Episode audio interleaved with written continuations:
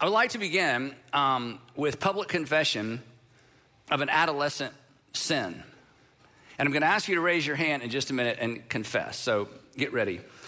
And some of you are so nervous because it's like, oh, no, no, no, not that one. No, not that one. If you if you ever forged your parent's signature, whew, if you ever forged your parent's signature um, to anything, a permission to leave class, to get out of check out early, to leave campus to go to lunch, or to not dress out for PE, if you ever forged your parent's signature as a teenager, would you just raise your hand, please. Oh, keep them up. Look at that. I'm telling you. So, okay. See, if this is your first time, it's like now you know the kind of people that are here at our church, okay? And you're thinking, I, I, I fit in maybe better than I, I thought I did. And isn't it true you feel better now? You have been carrying that anger, you've been carrying the weight of that guilt all these years, and you were just able to confess in front of me uh, at, at, church. Um, anyway, so so that kind of sets us up because I would like to confess something as well. I just wanted to make sure I was I was surrounded by sinners like me. Um, anyway. preachers, and I try not to do this, and maybe I've been guilty of this in the past, but I really try not to do this. But I'm going to conf- kind of confess on behalf of my whole industry, you know, my whole uh, uh, group of people. Preachers, we have a habit, we have a habit of forging God's signature. Um, preachers have a habit sometimes of forging God's signature to promises that God never made. And I understand why we do this, and I understand why we're tempted to do this. We're tempted to do this because there's, a, there's pressure on us to put a bow or to put a happy ending to, onto everything associated with faith. Anything that happens that is associated with faith, we want to say, and if you do, then here's what God will do for you, and things will be great, and your life will be great, and everybody will be fine, you know. So there's just pressure to do that. And, and part of the pressure to do that, the reason we do that, if you said, why would you do such a thing? It's because, to be honest, I'm not blaming you, but I will say this church people like that kind of stuff. I mean, they just do. That we want to believe, we all want to believe that faith comes with real world guarantees, right? I mean, if I, then God. Or, or, or here's kind of how it really goes. If I do, then God must. Now, you just need to know that sells. That sells books and that fills up churches because this is what we want to believe. But the problem is, just kind of burst our bubble to get us started today. The problem is, um, it overlooks the fact that from the very beginning, from the very launch of Christianity, from the very launch of the church, it overlooks the fact that from the very beginning, um, Christians have always believed that the worst possible thing happened to the best possible person. That, that a, a man who had done absolutely nothing wrong was falsely accused and, and then executed for the, in the most shameful and painful way imaginable in his day by jealous religious leaders. So, this is the tension we're going to wrestle with today. If, if God didn't spare his own son to get the job done, what can we expect from God?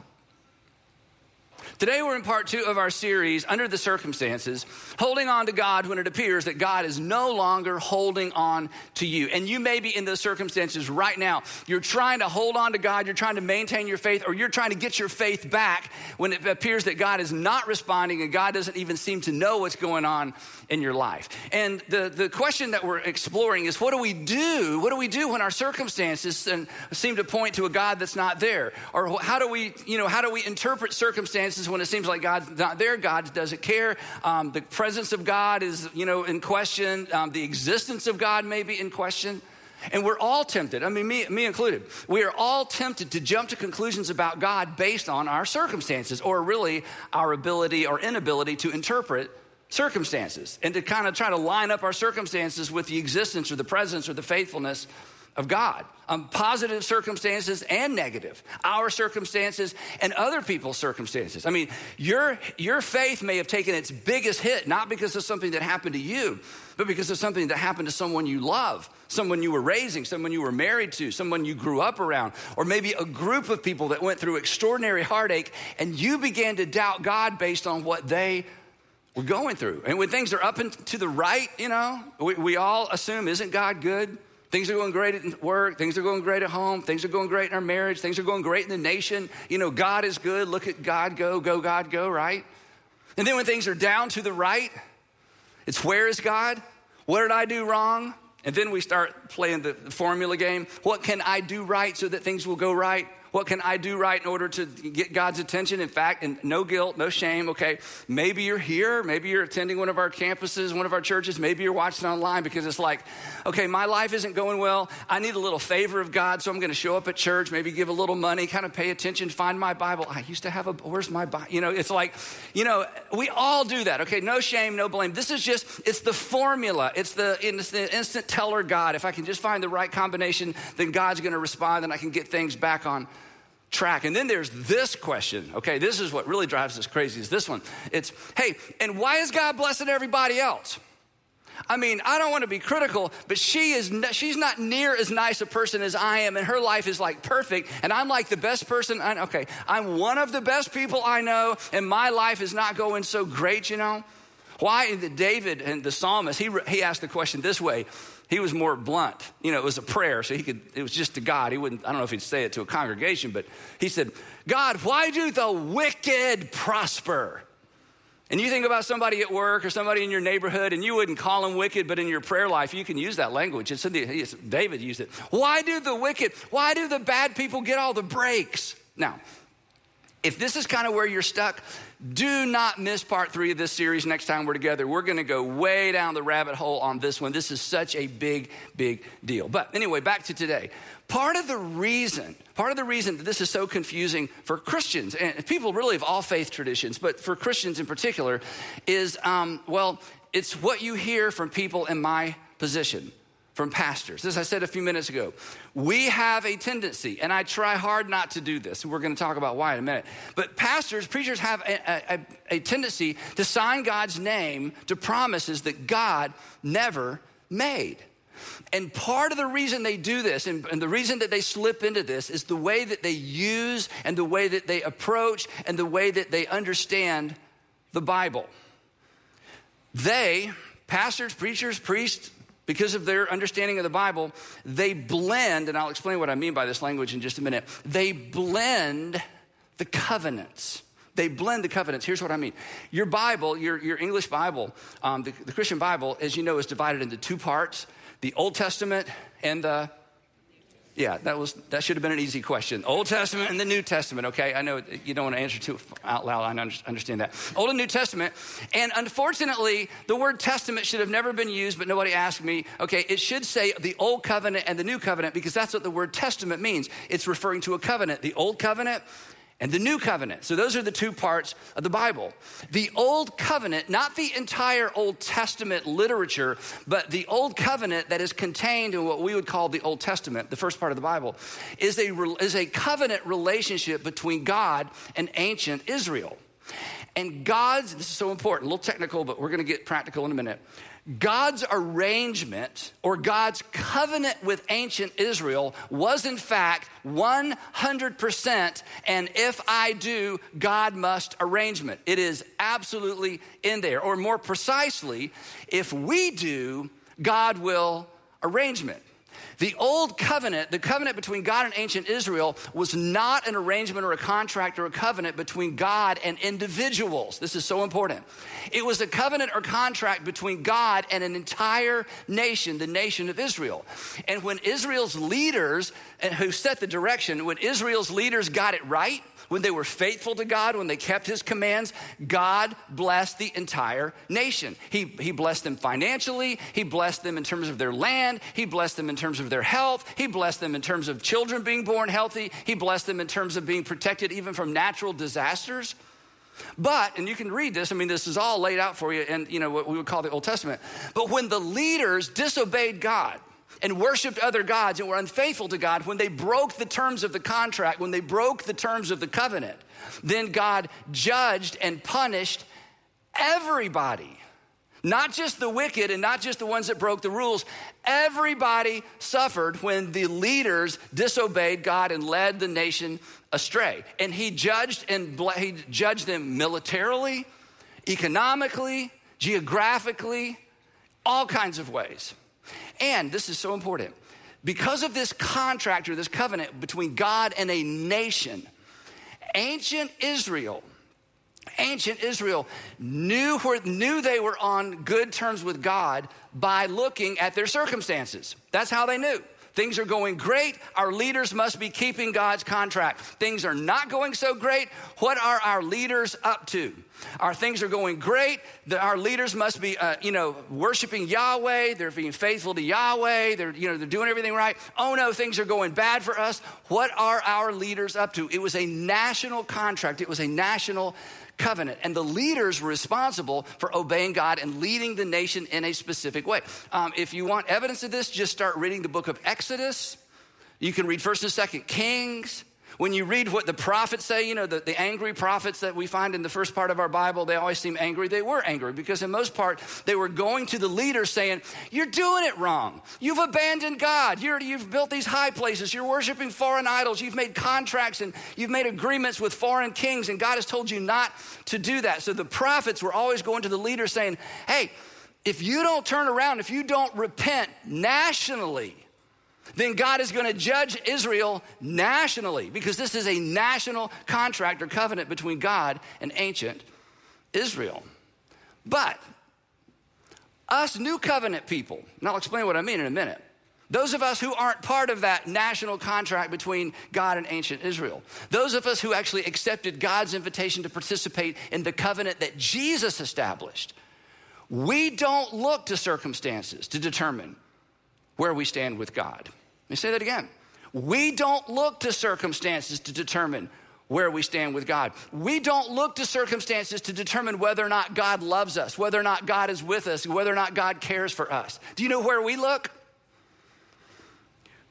We look to a single event that took place on a hill outside the walls of Jerusalem. That's where we look where God sent his son to pay for all of your sin and all of my sin. And that was his way of saying, I have removed every obstacle between you and your heavenly father so that you can have fellowship with God and God can love you unconditionally and God can hear your prayers regardless of your sin and God can intervene if He chooses not to and God can comfort if that's what He chooses to do. But you are in a right relationship with God and you never, ever, ever, ever, ever have to wonder if God loves you, if God cares about you, or if God is with you. But when preachers mix and match the covenants. The Old Testament covenants made between Israel and God, and the New Testament covenant between God and the entire human race. When preachers mix these up, Christians have a tendency to begin doing what Israel was supposed to do. We begin looking at our circumstances. Now, in, in highlighting this, okay, in highlighting this distinction between the old covenant promises and new covenant promises, oftentimes um, I'm criticized, and you're not criticized. You're criticized for listening to me, okay? I don't know if you know that, okay? Just stay off Twitter, okay? Anyway, but I'm often criticized. Andy doesn't believe the Old Testament. Andy doesn't teach the Old Testament. They doesn't uh, all these crazy things that aren't true. Because if you listen to not just me, but all of our communicators, goodness, we dip into the Old Testament all the time. We tell the stories. I mean, of course, we believe that God was at work in the Old Testament. But what we don't do is we don't extract promises to Israel and say those are promises to you, and you shouldn't either. But what's interesting, and if you read the New Testament, this is so clear, this isn't buried somewhere, okay? Jesus and the Apostle Paul in particular, Jesus and the Apostle Paul in particular, are very clear about the relationship between God's covenant with Israel and God's covenant with the human race through Jesus. Jesus made this so clear during his final Passover. We've looked at this passage many times, and if you grew up in church, this is, these are the verses that the preacher often used when they were serving communion and he focused on the communion part, not on the part I'm about to focus on. You, you, have heard this before. There, he's gathered with his apostles. This is his last Passover meal. He's going to be arrested in a few hours. He's going to be crucified the next day. He says this in the same way after the Passover supper, Jesus took the cup, saying, Here it is, this cup in my hand. In other words, this is an event that's being established right now in front of you guys.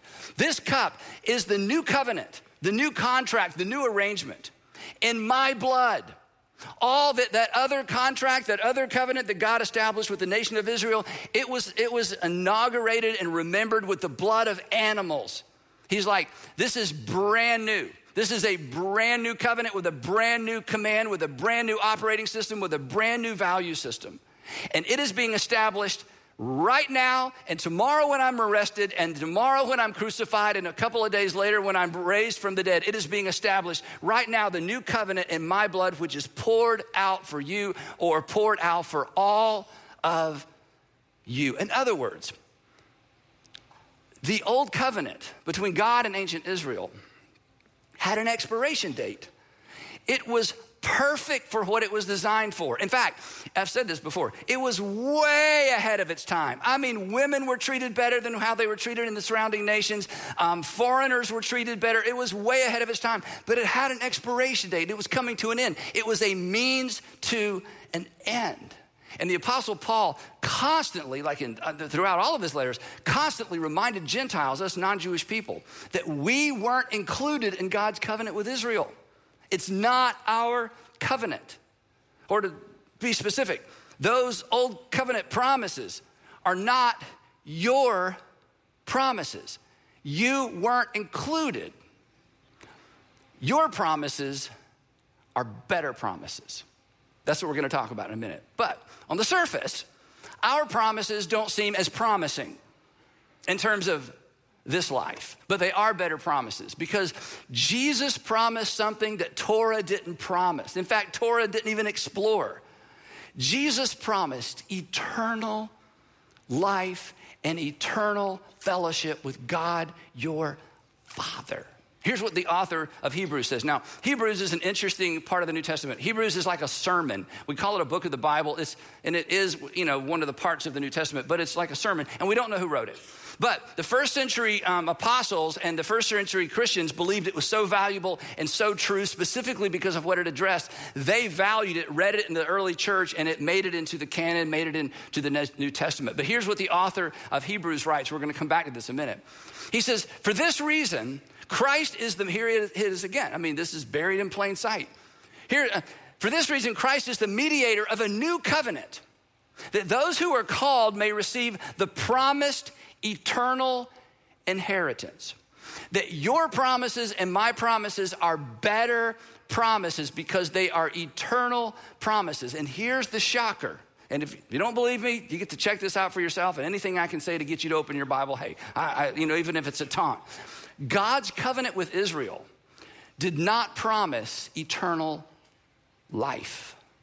In fact, you may be shocked to know that most ancient Jews did not believe in an afterlife at all because their scriptures never mentioned it in any significant way and didn't teach that there was such a thing. There were all kinds of theories, and by the time Jesus came along in the first century, there were multiple theories about what happens to the righteous when they die. But the, even the experts, even the experts in the synagogues and at the temple, they did not agree because they didn't have anything to refer back to in the old covenant teaching that God gave to Moses on Mount Sinai. In fact, you, you, you may remember this. Um, a very educated man, a teacher of the law, a, a, sort of a lawyer, we would call him probably an, a lawyer attorney, came to Jesus in, in front of a crowd of people and he shouts out this question Hey, Jesus, I have a question. What must I do to inherit eternal life? And to which Jesus could have said, Well, I mean, you're like one of the most educated people in the crowd. Have you not been to synagogue? And he would have said, Oh, yeah, I've been to multiple synagogues. I've talked to multiple religious leaders. They don't agree.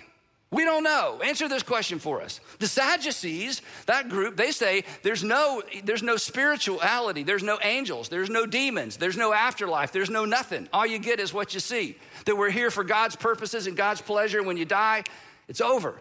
The Pharisees have some kind of vague idea that there's some sort of a resurrection for the righteous, but we're not sure exactly who gets resurrected and who doesn't and what happens to the people who aren't righteous. So we, we just, we don't know because their text never talked about it. And then Jesus comes along, and what does he talk about almost all the time? Eternal life with the Father in heaven who's paved the way and who would pave the way through sending his son to remove every obstacle to you having eternal fellowship and fellowship now with God your father. Our promises are anchored to Jesus' new covenant, which means if you can't find it in there, be careful looking elsewhere. If you can't find it there, if you can't find it in the New Testament in terms of a promise, be careful looking elsewhere. Otherwise, you run the risk of being disappointed by God's unwillingness to keep a promise he never made to you. You will be tempted to do what ancient Israel was supposed to do. You will be tempted to judge God's presence by your circumstances, which is what they were supposed to do, but what not but you're not supposed to do because of the cross. You'll be tempted to judge God's faithfulness by your circumstances, which you aren't supposed to do, which is what Israel had to do because it's all they had to go on. Because again, we don't look to circumstances to determine where we stand with God. We look to a single event that took place outside the walls of Jerusalem. When God allowed his son to die to pay for your sin, to assure you you are and can be in right standing with God. Any questions so far? Good. Okay. Now, switching gears a little bit. But but, but, but, but, but, there is one Old Testament promise, a promise that shows up in our Old Testament, but not in the New Covenant. It's two different things. I know it's kind of confusing, but you get the point. The whole Old Testament, then within that is this covenant or contract God made with Israel. There is a promise in our Old Testament that does apply to you. It's not a promise that was made to you, but it applies to you. And it preceded God's covenant with Israel by hundreds and hundreds of years. And I'm talking about God's promise to Abraham. A, little, a quick little timeline might help. I like timelines, right? 2000 BC, God calls Abraham and says, I want you to go somewhere you've never been before. I'm going to do something I've never done before. 1400 BC, hundreds of years later, God establishes his covenant with Israel through Moses. But God made Abraham a promise a promise he did not fulfill here, a promise that he fulfilled 2,000 years later when a king was born when Messiah was born, when Jesus was born. And the author of Hebrews, this is so amazing. This is why we're going to look at this passage real quick. The author of Hebrews, going back to Hebrews, the author of Hebrews speaks directly to the issue of how new covenant people know that God is with us. He speaks directly to this issue because he knew he had many people in his Jewish audience. In fact, the reason it's called the book of Hebrews is because it was written to Jewish Christians. And he knew he was talking to a group of people that were accustomed to looking at circumstances to determine if God was with them, and their circumstances were bad. And consequently, they're like, I don't know if we've done the right thing. I don't, you know, we kind of want to go back to Egypt. We want to go back to the old ways. We're wondering, is God with us? And the author of Hebrews is saying, absolutely, God is with you. But you don't look to circumstances to determine that. You look to Jesus. And the way he does this in his, in his long sermon is by attempting to review the circumstances of the key players between Abraham and Jesus. But there are so many players, there's so many key figures in this story between Abraham and Jesus. He starts off by listening and telling some of the stories, and then he realizes, okay, this is gonna take forever. And he even says, I don't have time to do all of that. So then he begins summarizing, and that's where we're going to pick up this text. This is so important. This is important for those of you who are suffering and wondering. This is important for those of you that have suffered and maybe lost faith. And this is important for all of us because life happens and life is life. Here's what the author says. He says, I, I wish I did, but I do not have time to tell you about everybody in this long litany of, of stories and people. I don't have time to tell you about Gideon. That's a whole story about Barak, about Samson, about David and Samuel and the prophets, who all of them who through faith, I could, you know, these, each of these are multi-layered stories, but all of these through faith conquered kingdoms, administered justice, and gained what was promised to them in that era, who shut the mouths of lions. We know who he's talking about. Quench the fury of the flames. We know who he's talking about. And escape the edge of the sword, whose weakness was turned to strength and who became powerful in battle and routed foreign armies. And see, when I read that, I'm like, yeah, yeah, Yeah, that's what I want to be. I, that's what I, I want to do something and God do something. I want to do something big and God does something bigger. And it's like, hey, I was part of what God did. I, you know, this is all up and to the right. You know, that's what we love. We love the up and to the right days, right? And then he turns a corner. He's like, yeah, but it wasn't like that for everybody. In fact, throughout this story, it wasn't like that for the people who were part of this long story arc between Abraham and Jesus. He says this there were others who didn't win, who weren't victorious. There were, there were others, and there was no bow on their story. There was no happy ending, there was no smooth landing. For others, they were tortured. And they refused to be released. They refused to lie. They refused to recant so that they might gain an even better resurrection. Some faced jeers and flogging and chains and imprisonment. Some, he says, were put to death by stoning. Some of them were sawed in two. They were killed by the sword. They were destitute. They, they were so destitute, they had nothing to show for any, they had nothing. They went about in sheepskins. That's all they had for clothing. And goat skins, destitute, persecuted, and mistreated. And then my favorite part. This is this this should there should be like music behind this. This is so powerful. It's like he he's because he I'm just reading part of it. He, he's gone through all these people, all these stories leading up from Abraham all the way to the coming of Jesus. And he it's like he puts his quill down or his pen down and he just stops and takes a deep breath and there are tears in his eyes. And he picks it back up and he writes these words. The world was not worthy of them. They endured in spite of, to be a part of what God was up to. And they never doubted that God was up to something in spite of what they experienced. These were all, he goes on to say, these were all commended for their faith, their confidence in God, their in spite of circumstance confidence in God. Yet none of them, this is amazing, yet none of them received what had been promised, promised to Abraham. Yet none of them received what had been promised since God had planned something, and here it is. If you haven't been paying attention, come on back. This is important. All of this was building, building, building, building, building. Some were victorious, some suffered, some were victorious for a while, but everybody died, everybody's body decayed. It all ended the same for everybody, regardless of their circumstance. He said, and all of this built and built and built since God had planned something better for us, better for you, better for me, better for those of us who have embraced and accepted Jesus' invitation to participate in the new covenant between God and the human race.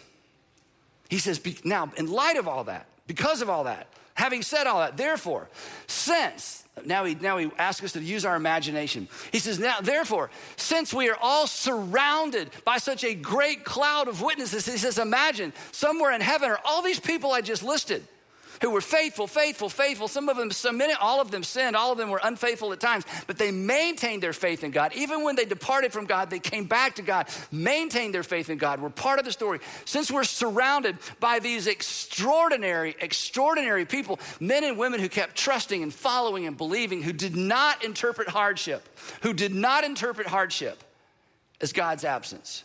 Since that is the backdrop of our faith, how should I respond to hardship? How should you respond to hardship? How should I, how should we respond to circumstances that seem to say God is far and God is absent and God's not paying attention? He says, here's how. Therefore, since we are surrounded by such a great cloud of witnesses, ready? Let us throw off everything that hinders and the sin that so easily entangles.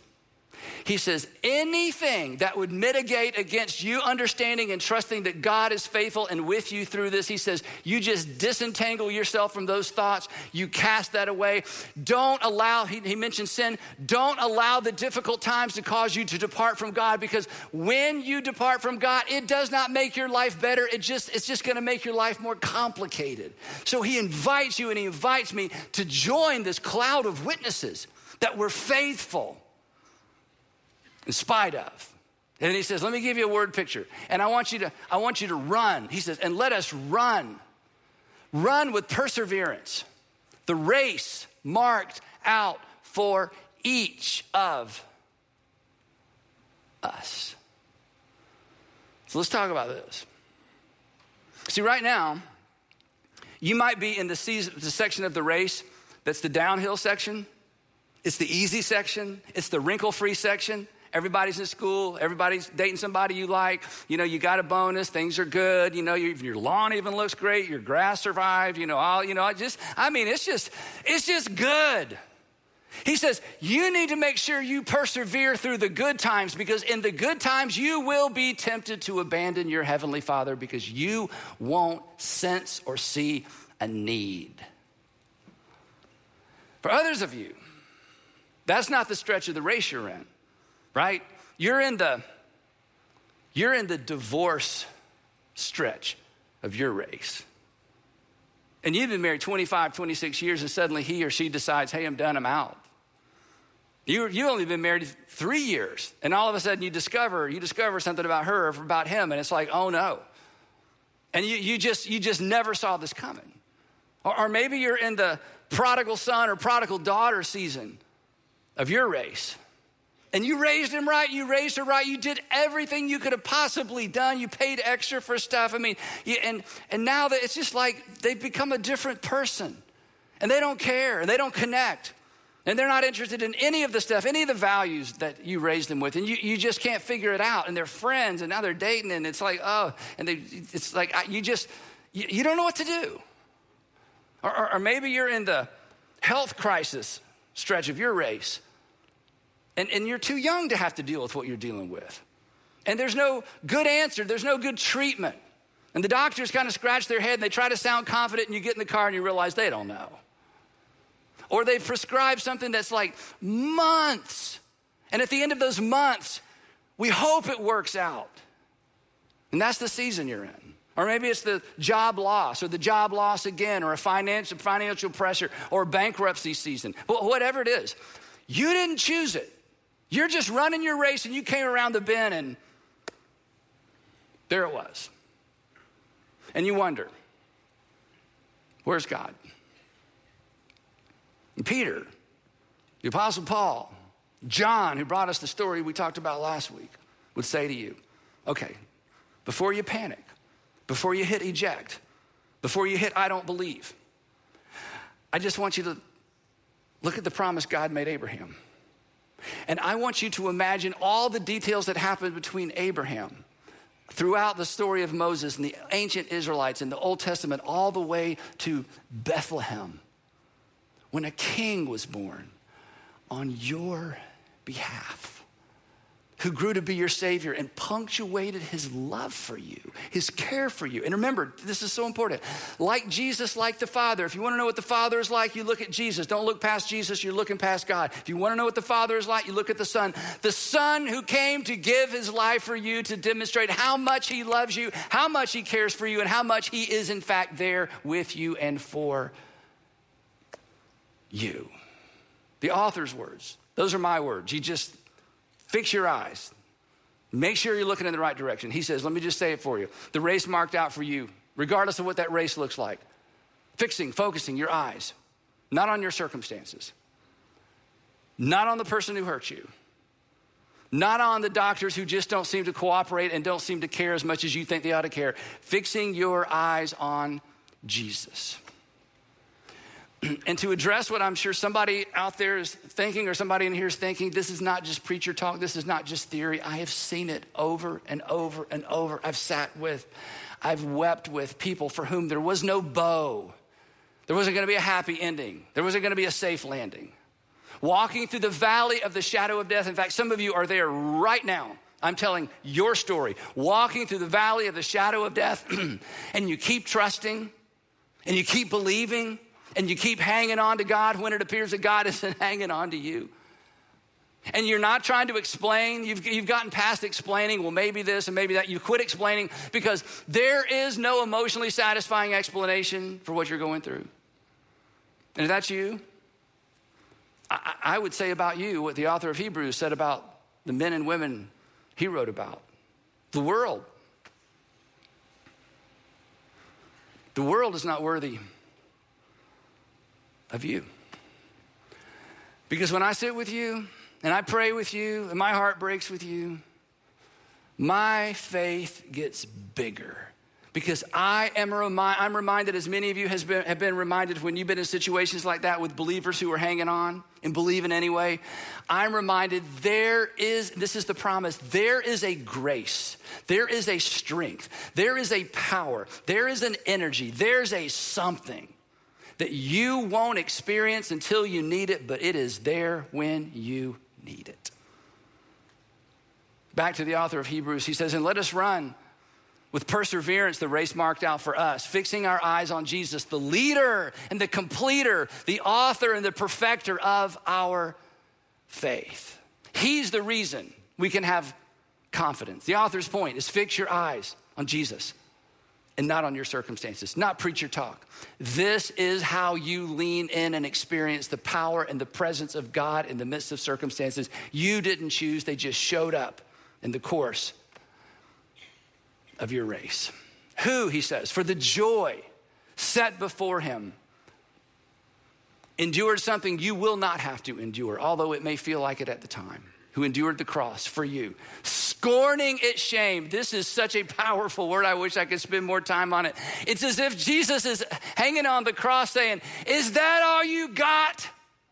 Is that all you got? When you see what's waiting for me on the other side of this, this is nothing. And the author of Hebrews says, And after he died and rose from the dead, he went and sat down at the right hand of the throne God. And he says, Come on, come on, come on, come on. Consider him, consider him, consider him who endured such opposition from sinners. Why? So that, here it is, so that you will not grow weary, so that you will not lose faith, so that you will not lose confidence, so that you will not grow weary and lose heart. And then earlier he says this here's the invitation I want you to approach. He says, I, I, I, know you're not perfect. I know you got stuff, but come on, come on. I want you to approach. Let us then approach. Let us then approach God's throne of grace with confidence. And why can you approach God's throne of grace with confidence? Don't miss this. Because what has he just told us?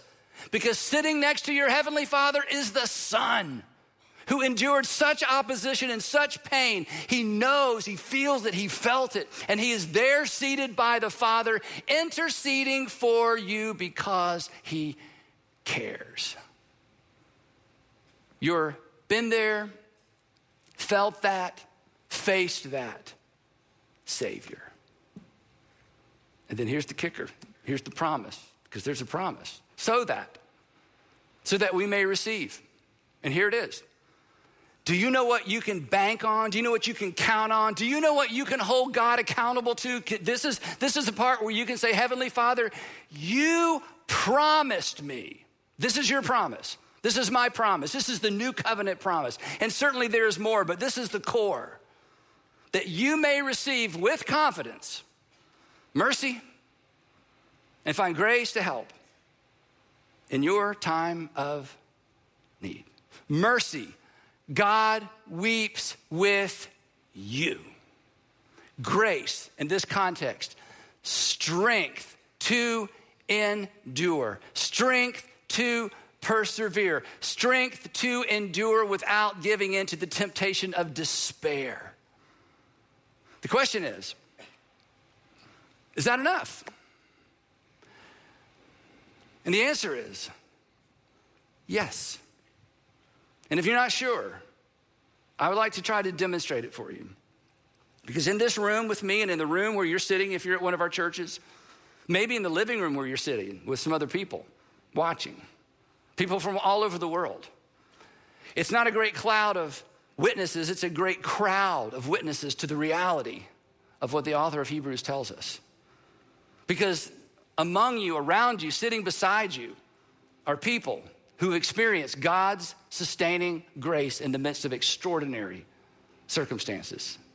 And so, I'm gonna ask you just a minute if you have experienced God's sustaining grace in extraordinary and extraordinarily difficult circumstances, in about four seconds, five seconds, I'm gonna ask you to do something a little awkward at all of our churches. I'm gonna ask you to stand. And if you are in the midst of extraordinary circumstances and you are experiencing currently God's sustaining grace, I'm gonna ask you to stand as well as evidence for those who wonder if this is a reality, if may or maybe just preacher talk, if they're wondering, is that, could that be available for me? So if that's you in the past or currently, would you stand?